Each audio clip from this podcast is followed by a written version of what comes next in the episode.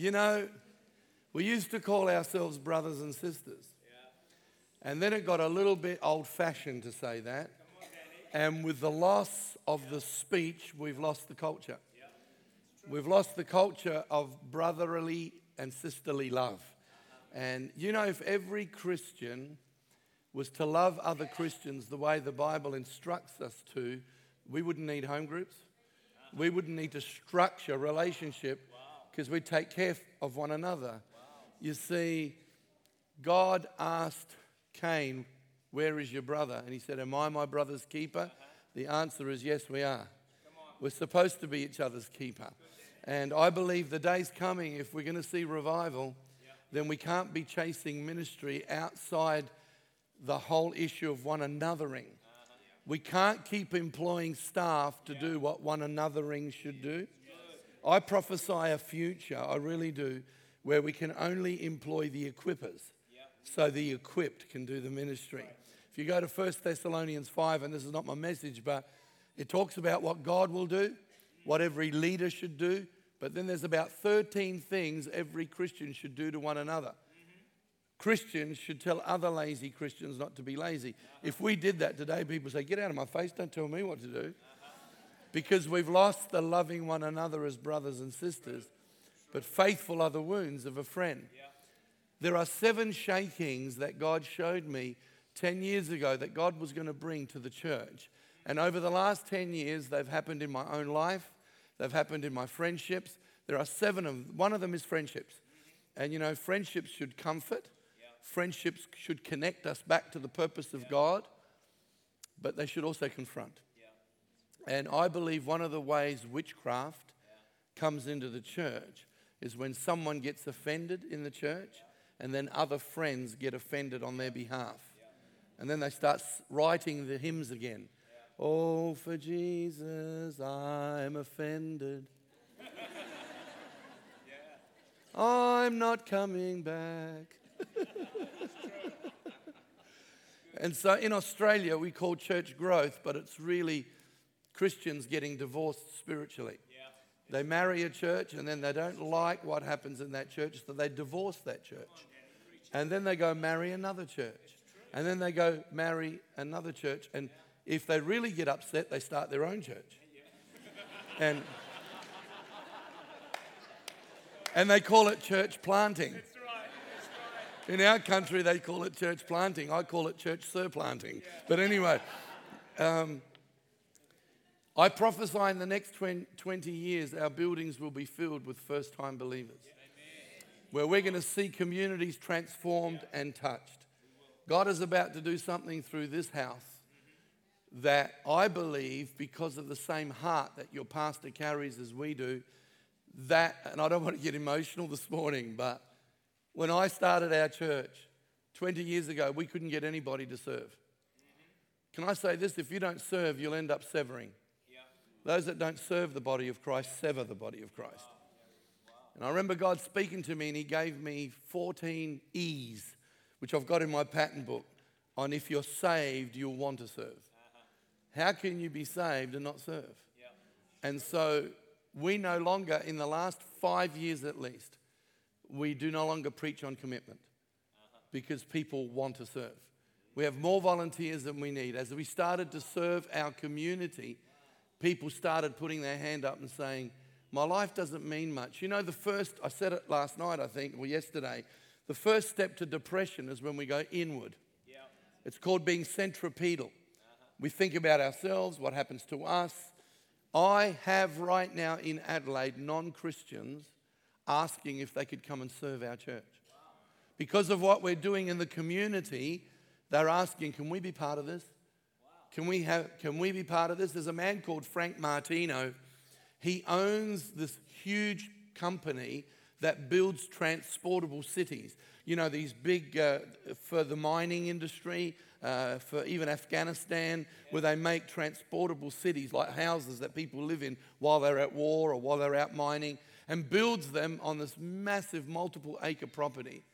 He finds out that we're putting on a day every year for kids with cancer at the end of the year. He's got about seven Ferraris and he's got Lamborghinis And he says, Can I come and drive my cars around with the kids with cancer in them?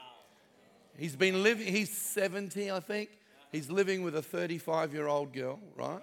So you're talking some pretty messed up life. He comes along and he starts driving around our city, little kids with cancer. One little boy, 11 years old, is being driven by Frank around our city, and he says to this little boy, What do you want to be when you grow up? And the little boy said, I'm not going to grow up. Frank comes to me in tears. All the money in the world, and now his heart's been touched. He said, Why do you do this as a church? I said, Because we love our city. And because my son went through major brokenness. And for two years, my wife and I lived with what we thought was cancer. We found out later it wasn't, but we didn't know that. And for two years, my life went from color to black and white. Tonight, I will tell that story. And when I talk about the shakings of God, I'm going to bring positive answers to what God can do in the midst of the shakings because He only shakes to heal, He never shakes to hurt. And Frank Martino is driving around town. He comes into our kitchen in our city campus. He said, You've just fed 500 families that are dealing with cancer. I want to see your kitchen. So we go out into the kitchen, Tark, and he has a look and he goes, And you use this kitchen to cook for all those people? We said, Yeah, it's all volunteers. We do our best. He said, I want you to get two trucks, send them to my company where I build all my houses and stuff, and I want you to take all the equipment you need $100,000 worth of equipment delivered to our church. It's just amazing. So, his wife or his girlfriend is driving the other Ferrari. And she's in tears. And she says, Why do you guys do this? She said, I'd like to come to church. She came to church and six months ago got radically born again. Radically born again. She says to Frank, I'm not living with you anymore. Frank gets mad at me now. Look at what you've done to my girlfriend. What have you done? He goes, Danny, you know, you know, Danny, I'm a Catholic. I'm not going to join your church. He goes, I like your church. I'll give you money, but I'm a Catholic. I'm not going to join you. I said, You don't have to join my church, but you've got to join Jesus. Frank's in church every Sunday. They just got married.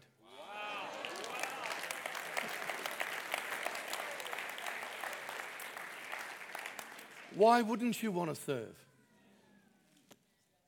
Don't allow your offense to ever get in the way of serving Jesus. I've got every reason to be offended on so many levels by Christians, you know. Um, you know, I'm sometimes, uh, you know, uh, yeah, no, I won't go there. I'll be, I got it. This is on tape. This is on tape.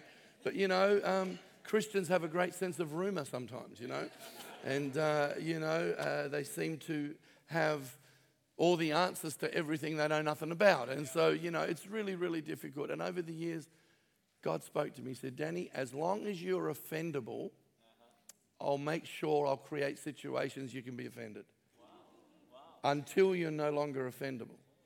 When you said, you know, Pastor Danny seems to have a good spirit, I'm not, not bragging about myself because the man wrapped up in himself makes a very small parcel. So um, I'm not here to talk about myself. But um, I just learnt that I'm going to be in a better place if I'm just not offendable anymore. You know? And so if you get to a place where nothing can offend you, you no longer deal with offense. You deal with extending the kingdom of God. And so come on, give the Lord a hand of praise. But you know, to do all that, we've got to carry the presence of God in our lives. And I want to talk about increased presence today, God being present in our lives, but slightly different than the nine o'clock, because I actually pray before every meeting. And I say, God, don't let a word leave my mouth that's not ordained of you. And sometimes, can I say this? I've gone away from the three points the introduction, the conclusion. I, I, preach like that at home. But even then, I never have the same notes in front of me and preach exactly the same. Not because I'm disorganized or because I'm flippant, but because I know there's different people in each meeting. And I was preaching a similar message to this at Hillsong at the beginning of this year. And I got to the third service, just like today, with similar notes to this. Um, and I'm standing there and I'm talking about the baby that died in the story of the woman we're going to look at today. And I started the whole service by saying, What do you do when your baby dies? Standing behind me, only in that service, was a young lady whose baby had only just died by the cord of the curtain. Lovely Indian family, uh, related to the pastors at Hillsong. You may have seen it on the news where the baby got caught in the cord of the blind and got and hung itself. And two years old, 18 months, two years old. And the mother of that child is singing behind me on the stage. And I get up only in that service. And the Lord said, Start the meeting by preaching on what do you do when your baby dies. Two rows from the front is a couple that lost their baby that week, also part of the team. At the end of the service, people came up crying, saying, Why did you say that? So I realized that I'm not smart enough to plan all that stuff, but the Holy Spirit loves people. God loves people. He loves you this morning. And let me tell you, God wants to touch you today. You see, what saddens my heart is two weeks ago, sorry, four weeks ago, I'm in Melbourne at a gathering of leaders for World Vision. Some of the nation's best um, researchers were there. People from different abominations, I mean denominations, were there. and uh, we were in this room. You know, the year before, I sat across the table from a Baptist pastor who thought that all Pentecostals have no theology. We just go by feelings. And so I got up and spoke as one of the speakers. And when I sat down, he goes, Wow, you actually do have brains. you see, the Jews just wanted miracles, according to 1 Corinthians 1. The Pharisees, not the Pharisees, the Greeks wanted philosophy. And it's no different to the evangelicals and the Pentecostals. You Pentecostals, just emotion and you want the power. And you evangelicals, you want to fill your head with information, but you got no power, ain't got the power to blow the fuzz off a peanut. and we're all full of pride because there's only one church. It's God's church. Can you imagine if we work together? What can happen when God's Holy Spirit will come? But this time they're a little bit nicer to me because they thought I was intelligent the last time. And so I got to speak again. We got to speak, and, and then uh, we heard some of the nation's top researchers. And they said most Christians are in church about once a month. In Australia, you're lucky if they get there once a month. Most Christians no longer believe the church has all the answers, according to the national research uh, that was done in Australia by uh, one of the nation's top researchers. And as I began to look at the statistics and listen to them, I realize that we've had a Christianity where people have done Jesus in the second person. They've done Jesus through the church. There's many people sitting in our church. I don't know about here, maybe it's not like that here. But in our church, can I say to you honestly, there are people that say to me, even last week when I was preaching in a church in Australia, they said to me, Danny, I don't read my Bible. I don't get anything out of it. Actually, read my Bible, I get nothing out of it. And, and so they do Jesus through me. As I look back over my life, I have seen some incredible suddenlies in the corporate expression of the church. I thank God for the meetings where the Holy Spirit fell. I thank God for those moments where we were in prayer meetings and God broke through in ways that I'll never forget as long as I live. Incredible moments. I used to run a prayer meeting in the Adelaide Hills because we were too loud when we prayed at midnight. We used to have midnight prayer meetings. As a youth pastor, I would gather my young people for prayer, but we would get so passionate that every building we hired for these midnight prayer meetings, we would get kicked out because the neighbors would get upset, and that's because of prayer. So we hired an old building up in the Adelaide Hills where there was, there was nobody around. And I remember one night in this prayer meeting, the meeting went really flat. And it was midnight, but the meeting went flat. We were singing, oh, you remember the song. Oh Lord, you're beautiful. We're singing, you know. Uh, that sounded terrible. I was out of key then, but uh, um, the voice is gone. I used to sing. I, am a bit of a tenor. I sound better tenor miles away. But anyway, um, someone said, You got a golden voice, Pastor Danny. You sound like 18 carrots have been shoved down your throat. But anyway. You're a good alto. You sing alto tune. Anyway, um, uh, where's that all coming from? Anyway, we're up in the Adelaide Hills. And the meeting goes absolutely flat, and people are starting to doze off. And, but it was more than physical, it was spiritual. And I said to the Lord, Lord, show me what's going on. What do we need to pray for? I'm telling you the truth this morning. The Lord said there are witches' covens in the Adelaide Hills right now praying against the church, praying for divorces, praying for the church to be uh, put up, set apart, you know, split up, and praying against the church. And I, I'm going, surely not. Maybe I've had too much pizza, you know, I just think it can't. So I said to the young people, said, Young people, I believe God's spoken to me. We need to turn around right now. We need to face the Adelaide Hills. And with our hands, we need to start pushing back the powers of darkness that are coming against us. And I'm telling you, listen to me here. What happened as we started to do that, something started cracking. I can feel it now as I'm talking. Started cracking in the atmosphere. People started crying for our city. Tears just started to fall amongst teenagers. God, give us our city. Lord, touch our city. And all of a sudden, we started to worship. The atmosphere opened up. Sunday morning, now this was Friday night.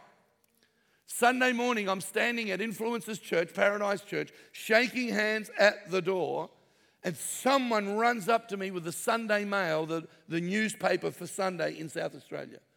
Witches' covens in the Adelaide Hills determined to destroy the church on the front page of the newspaper. And God said to me, I can show you ahead of time what the devil's going to do. Now, listen to me. From that Sunday, some of my young people who'd been involved in the occult started coming out to the point where we uncovered witches' covens in the Adelaide Hills where they did sacrifices of fetuses. Channel 9 came Channel 10 came. A man called Ian Leslie from 60 Minutes. Some of you will remember him. Ian Leslie came and we did a documentary. And for the next five years, God opened up a ministry for us to deal with witchcraft in our city, to pray for people to be delivered. There were people in our police force involved, in the Underground Bureau of, of Investigation. And I, I was getting death threats. I would get phone calls we're going to kill your wife, we're going to kill your children. We were starting to get all these death threats. And we were involved for five years exposing the occult in our city. I thank God for suddenlies of God when we come together corporately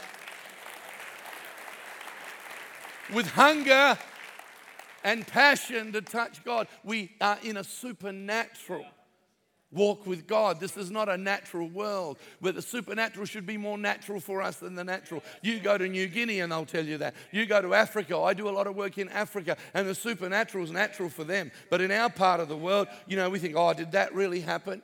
And I went through a horrible time of attack. I remember one night I had to expose the occult at a major event. And what happened was I started hemorrhaging just before leaving for that meeting and I nearly couldn't get there. And by the time we got to that meeting, the hemorrhaging just stopped. I was so weak, I was so tired. And that night, we saw people delivered, set free from the power of the enemy. We saw amazing things happen. I want to tell you the power of God is real. It really is real. The supernatural is real. But none of that can happen unless we individually carry the presence of God in our lives. It can't just be what happens corporately. I tell our church all the time, church, I'm one decision away from becoming a total idiot. One decision. I visit prisons all the time, Tark. It's one decision. Doesn't matter how good it's been up to now, I want to finish my race strong. I don't want to have 10 good years. I don't want to talk about, like this morning, what happened back then. I need the power of God now. You see, I operate today. Please don't take this as a boast, but I sit at my desk at church and I say, God, tell me who in the community you want me to go and see. It's okay to ring up Christians that are going through a tough time, but it's a tough one when you got to ring up someone in the community and say, God, lead me to that person so I can operate in the word of knowledge and open up their lives. And so here I am one day at my desk, and God says to me, I want you to go and visit Tony. We might not ever get to the sermon, but anyway, he says, I want you to go visit Tony. Tony owns a restaurant up the road from our church. Tony has just had his brother in law his nephew, the brother in law's son, killed in a helicopter crash in front of the whole family on the son's birthday while they, uh, the father used to make helicopters and he's trying out a new helicopter on the son's 21st. He goes up in front of his wife and daughters and family to test this new on his property, a vineyard in Adelaide. He goes up in the helicopter, crashes the helicopter, and he gets killed. And a couple of weeks later, two other family members get killed. Tony's running a restaurant. And God says to me, I want you as a church to renovate that restaurant. It was run down because of the tragedy of what happened. They'd lost their, their will to go on. And I don't know why God told me we needed to. I didn't know where Tony lived. And I said, God, if you want me to do this, I need to catch up with Tony. I need to talk to Tony. I knew he lived in a suburb called Woodcroft. I got in my car. I couldn't deny this push inside of me to go and visit Tony. I drove up into the suburb. I didn't know where, where he lived, but I knew what car he drove because I'm into cars. And I'm driving around looking for his SS Commodore. And eventually I drive up the street, a one way street, and there's the Commodore in the drive. I get out of the car, I go and knock on the door, and Tony opens the door and he goes, oh, I can't believe it. I just said to my wife, I wish we could talk to Danny about what we're going through, and you've just turned up on the doorstep. Totally unchurched people.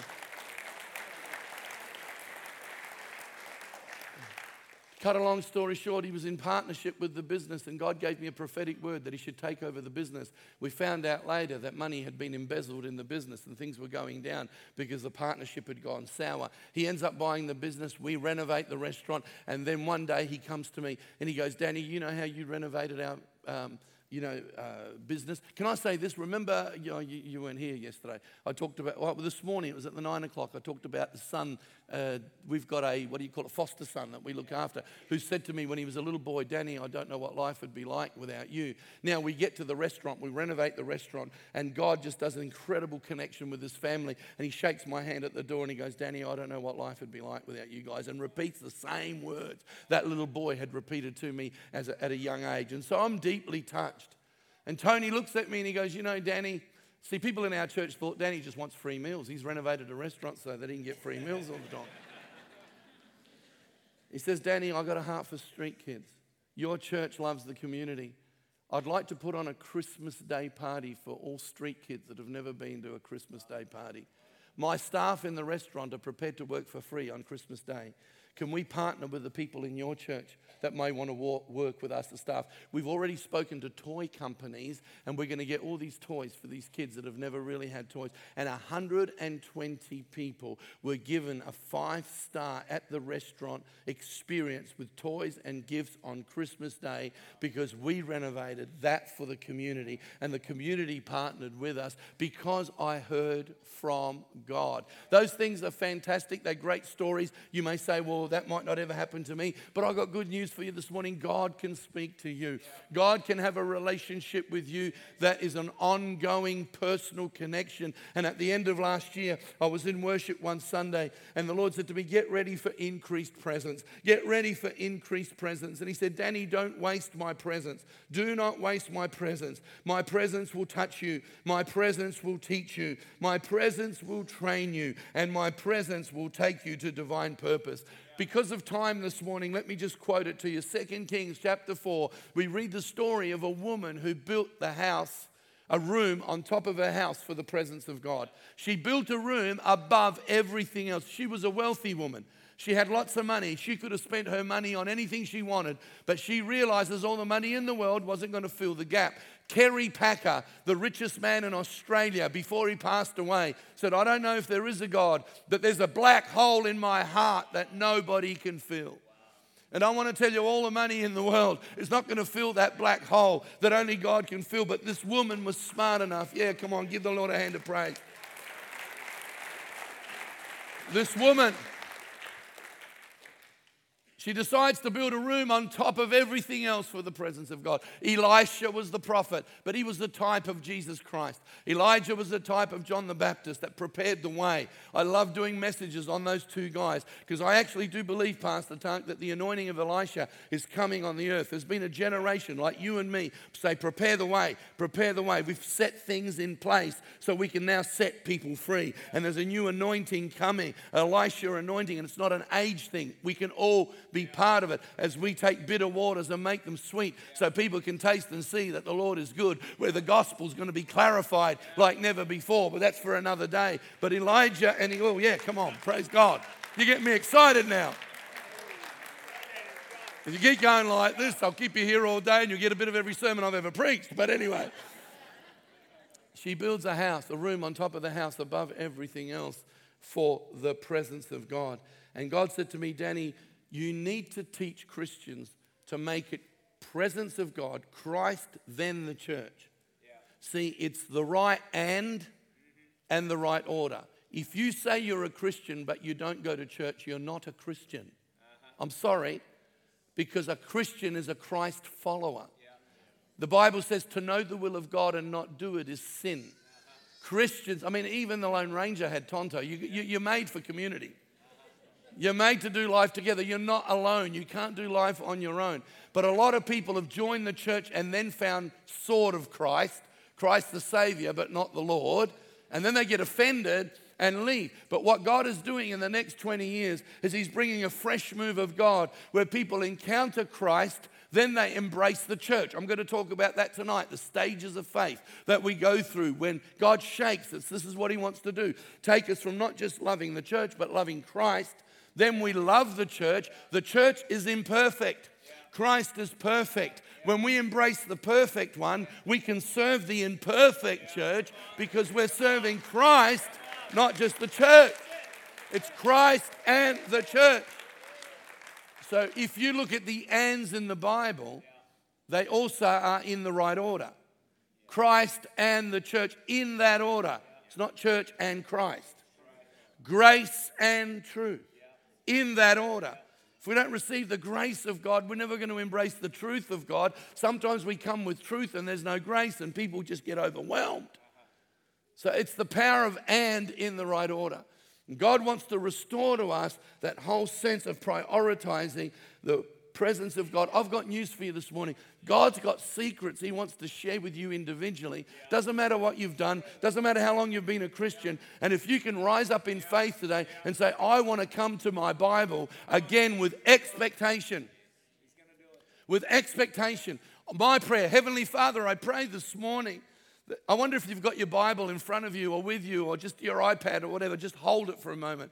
Father, I pray this morning that your word will become alive inside of us. Father, I pray, I have built my life on your word, and I pray that your word will become revelation to us in Jesus' name. May it become habitation in our lives, that we come with expectation, meditation, and application. See, I come to my Bible every day with expectation. I was reading Acts chapter 28 the other day, just in my devotions. Paul turns up at Malta. He turns up at Malta. They think he's an amazing God. You know, then a snake comes out of the fire and bites him on the arm. You know, Pastor Tark, a snake just looks like a stick until there's a fire. Yeah. And then when the fire comes, it reveals itself as a snake. Absolutely. You know what that's like, don't you? Just looks like any other stick. So then he gets bitten by a snake, he's a devil then he doesn't die, he's a God. All in one sentence, Paul goes from being God, the devil, miracle worker, and they bought him presents. And you know what God says to me as I'm reading that? Danny, don't get too excited when people say how great you are. How great thou art. How great thou art. Worship at my footstool. Anyway, I don't know why I'm breaking out in song this morning. I get tired by the last meeting, but. Danny, don't get excited when people say how great you are, but don't get so hurt when people call you a devil. But just trust me in every season that if you're living in obedience, even when the snakes come out and bite you on the hand, you're going to survive and you're going to revive. And I want to tell you this morning, church, get ready. God wants to speak to you individually. And so this woman makes room for the presence of God. Let me tell you, she wasn't satisfied with visitation, she wanted habitation. She wasn't satisfied with a providing God, she wanted an abiding God. We need to prioritize the presence of God in our lives. Now, not only did she build a room, and I'll move quickly, but not only did she um, build this incredible room, she put a lamp in the room on top of a table and a chair and a bed. And the Holy Spirit at the beginning of this year said to me, Danny, it's time to turn on the lamp of revelation. So then you can sit at the table of preparation. So then you can then rest on the bed of relaxation. Now, this is not just for preachers. Because God's got a plan for each one of our lives. We're all in the ministry. I led more people to Christ before I was a pastor. I thought, I'd, I mean, uh, corporately I've led more, but personally, before I went into the ministry, I was constantly reaching out to people. I worked in a menswear store and I used to reach out to customers. And one day a guy comes in with long hair and uh, he had uh, a massive long beard and he had flip flops on and a pair of shorts and he had a Canadian accent, I found out. I thought it was American. You don't tell a Canadian, they sound American. And so I said to him, uh, Can I help you? He said, I want to buy some trousers to go to a disco tonight. I'm traveling around Australia. I've just ridden my push bike from Brisbane, taken two weeks to get here. He said, I'm, I'm just, just traveling around the nation. Holy Spirit, the lamp goes on. He says, You need to take this guy home for lunch. I thought, I'm not going to take him home for lunch. I don't even know him. I've never met him before. If my wife sees him, she's going to freak out. So I'm saying, God, if this is you, Anyway, we had to shorten his pants so that he could go to the dance that night, and uh, we had to get these black trousers for him. He goes out to buy some shoes. While he's out to buy the shoes, I ring my wife. And I said, Sharon, I just met this total stranger, and something inside of me says I've got to invite him home. I've got to bring him home to our place, but I don't even really know this guy. She goes, No, bring him over, bring him over. My sister's here. We've been cooking all day. We've got heaps of food. Bring him home. I go, Really? I said, Okay, no worries. He comes back, and I said, Look, do you know Adelaide at all? He goes, No, I've just arrived. I don't know anybody. I said, Would you like me to show you around our city this afternoon, drive you around, and I'll take you back to the disco, uh, to the YMCA where he was staying uh, tonight? He goes, Oh, I would love that, but you don't even know me. I said, oh, I just want to. Anyway, I take him home to my house. We have lunch, and then I'm taking him for a drive around the city. And for some reason, the lamp comes on again. And I said to him, What do you think of the movie The Exorcist? Because that's what was out then. I thought, why did I just say that? He freaks out in the car. He goes, Why did you say that? And I said, Because I just felt to ask you because it's a movie that a lot of people are watching right now. He said, I haven't been able to sleep since watching that movie. I am so freaked out. And he goes, and I don't know what to do. I said, Do you believe in God? His name was Marcel Fortier from Peace River, Canada. And I said, Marcel, do you believe in God? He goes, I'm not sure, but I'm, I'm, I'm searching, I'm open. He was a new ager, you know, hug the trees, hug the whales, hug the snails, you know. so he's, he's a new ager, looking three years, traveling, looking for something. That afternoon, I said, Marcel, I'm not going to tell you what to do. I'm a Christian. But we have a youth group, and um, we have a meeting on tonight. Would you like to come and just try the, the youth? And he goes, Look, uh, I'll try anything once. He says, I was going to go to the nightclub, but you've been kind to me, and, uh, you know, I'll come. He comes to youth. We had, um, we had an American preacher that night at youth. and just, just, just like God. And he starts to tell stories and preach, gives the altar call. Marcel's the first one to put his hand up. Listen, listen, it goes better than that. And so he goes out the front and stands at the front with his hand raised like this. And uh, after a while, I went and stood behind him. I said, You can put it down now, Marcel, it's okay. Puts his hand down, receives Jesus Christ, by a 24 hour period. He's now baptized in the Holy Spirit in my car, gets baptized in the Holy Spirit. He's been riding this push bike. He hangs the push bike up and starts Bible college on Monday morning. On Monday morning. He starts Bible college. One year later, he marries a girl from our church. He joined our bridal college and uh, he married a girl from our church. And his parents in Canada go, We can't understand what's happened here. And so, what happened, they flew over from Canada to come and meet my wife and I to see why their son had finally found peace, found a wife, got married. Marcel led eight of his Catholic family to Jesus Christ. His brothers went back to Canada to run, work for the Salvation Army, running a soup kitchen. All got saved right? They're all serving God. Marcel has never left Adelaide other than visit his family. He's still living in Adelaide today with two adopted children because they couldn't have children, living, going to a Baptist church or a uniting church somewhere in Adelaide, still a Christian, still serving God because God turned the light on in me as a Christian, not a pastor. Father, I pray this morning, put your hands out in front of you, that God will turn the light on inside of many of your hearts, that we will have divine appointments, that we will see ourselves as people that carry the lamp of God, that we carry, Lord, the revelation of heaven inside of us. And if you speak to us, then we can plan the things you want us to do, and then we can rest and trust that you will do the rest by your power. I pray in Jesus' name.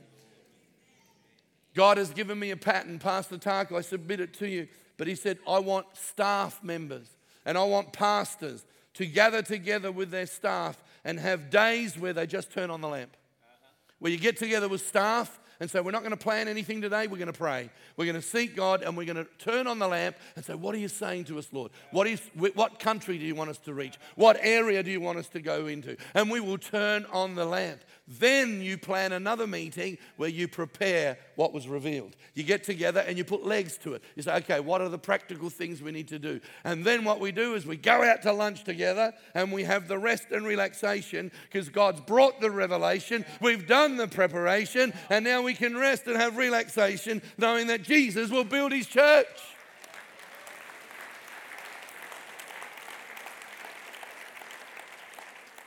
But I'm going to move real quickly just for a few minutes. What time does this meeting finish? Now. Five. I can do it in five. I can turbo teeth in five. As I said in the nine o'clock, my wife hasn't spoken to me for three years. She didn't want to interrupt me, so, um, you know. But even living like this, there are times when things happen we don't understand. So here's this lady, she builds a room on top of the house. Then she gets given a promise she never asked for. She never wanted a baby. Well, she wanted a baby, but she couldn't have one. And she decides to build a room. She could have built it into a nursery. Yeah. She could have built it in faith, hoping. But she discovers that when God's not answering her prayer, she's going to be the answer to prayer for somebody else. What a Christianity is that? Yeah. Wow. But if not faith, God, if you don't answer my prayer, if my wife doesn't get healed, if things don't happen, God, will I still serve you? Will I still trust you? And here's a woman that had a baby promised to her she never asked for, and then the baby dies. You think, don't tease me. She said it early in the passage of scripture. She goes, please don't tease me. I'm not asking for a baby. And she was given a baby, and she loved that baby very much. And then the baby dies. You know, there are people sitting in church every Sunday that feel like some of the promises of God they thought were theirs have died. But then there are other people in church that feel like the baby that died, where they just feel dead. They feel like, I just don't feel anything anymore. I come because I sort of feel like I need to be there, but I feel dead on the inside. This baby dies, and what happens is when the baby dies, and I need to wind up, but when the baby dies, she doesn't run to Gehazi. Elisha sends Gehazi, his assistant. Sometimes we expect from the church, the servant of Christ, what only Christ can give us. When my son hit the wall, I couldn't get help from the church because the church was divided in its opinions sin in the Son, sin in the Father. I wonder what else has happened. I'm at Hillsong Conference and a leading pastor from New Zealand comes from not from your movement, from another movement, or you don't have a movement, but anyway, you know, you're moving, you're moving. And uh, see, a lot of movements turn into monuments. They start by men, they become movements, then they become monuments. But he comes to me and he goes, Danny, this is such a biggie. You know, in New Zealand, especially with the Maori culture, this is what he said to me, is if the son sins, the father will be responsible. So I don't think you'll ever get to preach in New Zealand again. This is what he said to me. He said, It was wrong, but I didn't know. I'm at Hillsong. I'm here this morning. Thank you. Thank you. Thank you. I cried my eyes out saying, My life is finished. But the issue is, God spoke to me and said, I knew before I called you that you would go through this and that I could trust you with this. You see, I had to bypass Gehazi. I had to bypass the assistant of the prophet. And I had to get to the presence of God myself and find out how he could turn on the lamp for me, how he could do that. And this woman bypasses, if the musicians can come, but if this, this woman bypasses Gehazi, bypasses her husband, and gets back to Elisha and said, You prophesied this, now I need to get this boy back to the room that we've built for you. The room that we built for you, we're going to lay him on your bed. We're going to lay him there. And Elisha goes in there and he lays on the boy and he puts his mouth on the boy's mouth. He puts his eyes on the boy's eyes. He puts his hands on the boy's hands. And God spoke to my heart and said, Danny, there are people sitting in church that feel like their dreams died, but they still have faith that something will happen. There are others that feel totally dead. And he says, and there are churches that feel dead. And what I'm about to do is I'm going to breathe on my church again. I'm going to open the eyes of my church. Churches that are contemporary, not all of them, have vision in vision. They don't have vision of God. They have a vision that they come up with. We're going to do this, we're going to build this, we're going to do that, we're going to do that. It's not what we do for God, it's what God does through us when He opens our eyes and we see vision from His perspective. Then our mouth only speaks. 1994. I stand up when I had hair. I was skinny. I only had one stripe in my pajamas. I was so skinny. And I said, We will be in the city reaching the poor and the broken. We're in the main street, Hindley Street in Adelaide, between two houses of prostitutions. And prostitutes finish their work and then come into our church Sunday morning. We've had people laying dead in the street. We have a team, we have a doctor. He's a doctor, he's a philosopher, he's, a, he's one of the top doctors in our nation. And he comes and cleans up the vomit every Sunday morning before people can come to church, and he calls it his ministry. He goes, This is my ministry to come and clean up the vomit. And I said to him one day, I've actually got him on video telling the story, and I'll leave it with you. And he says this He says this. He goes, Pastor Danny, I have got a son on drugs. And I just want to say to God, I am not going to get bitter because he hasn't answered my prayer, it seems. And my son hasn't come off drugs. But there's drug addicts in this street every Saturday night. And the best way I could just serve God is to turn up and not worry about my brains and my thinking, but just to pick up a mop and just clean up the vomit and clean up the sick. We have people stabbed outside our church on Sunday mornings. We can turn up sometimes and there's police everywhere. And God tells me in 94, you will be in the city. We've got the video of when I prophesied it. And today we're standing in the dream. But let me tell you, I went through some dead times. I went through some times that looked like my baby had died. I went through some times where I thought, we're not going to survive this. And while every head's bowed this morning in this room, there are people, and you say, Oh, Danny, I, I, I don't have a lot in me. I actually do still love God very much, but I feel like my baby died. Not my baby died, yeah, my dream has died, but I'm still alive. I don't feel like I'm dead, but I, but I feel like my dream has died. This morning, God wants to breathe on you. As you are sitting there, I want you to slip up your hand if that's you, and I want to pray. Heavenly Father, come today. In the name of Jesus, come, Lord, and touch every single hand that is raised. Is a heart that's open to you this morning. Breathe again, Lord. Breathe again.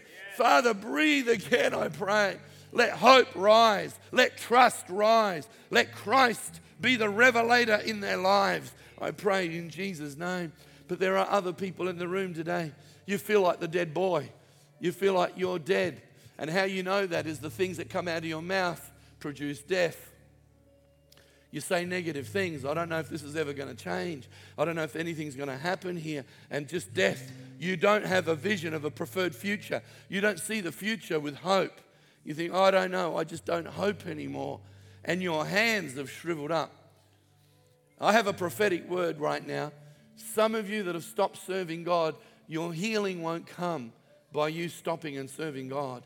Your healing will come like this woman, if you start building a room for others, if you start reaching out and giving out of your emptiness.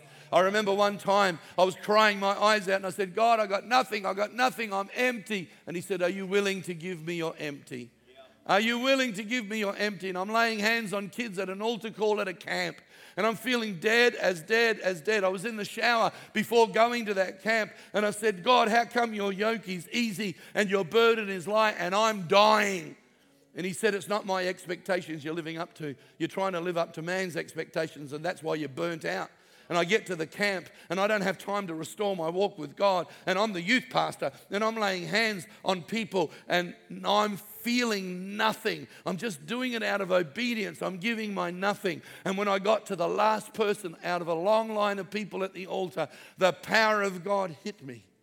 I fell on my face before God and cried and cried and cried and realized that I started with empty. But when you serve God on your empty, you will end up full by the time you get to the end in Jesus' name.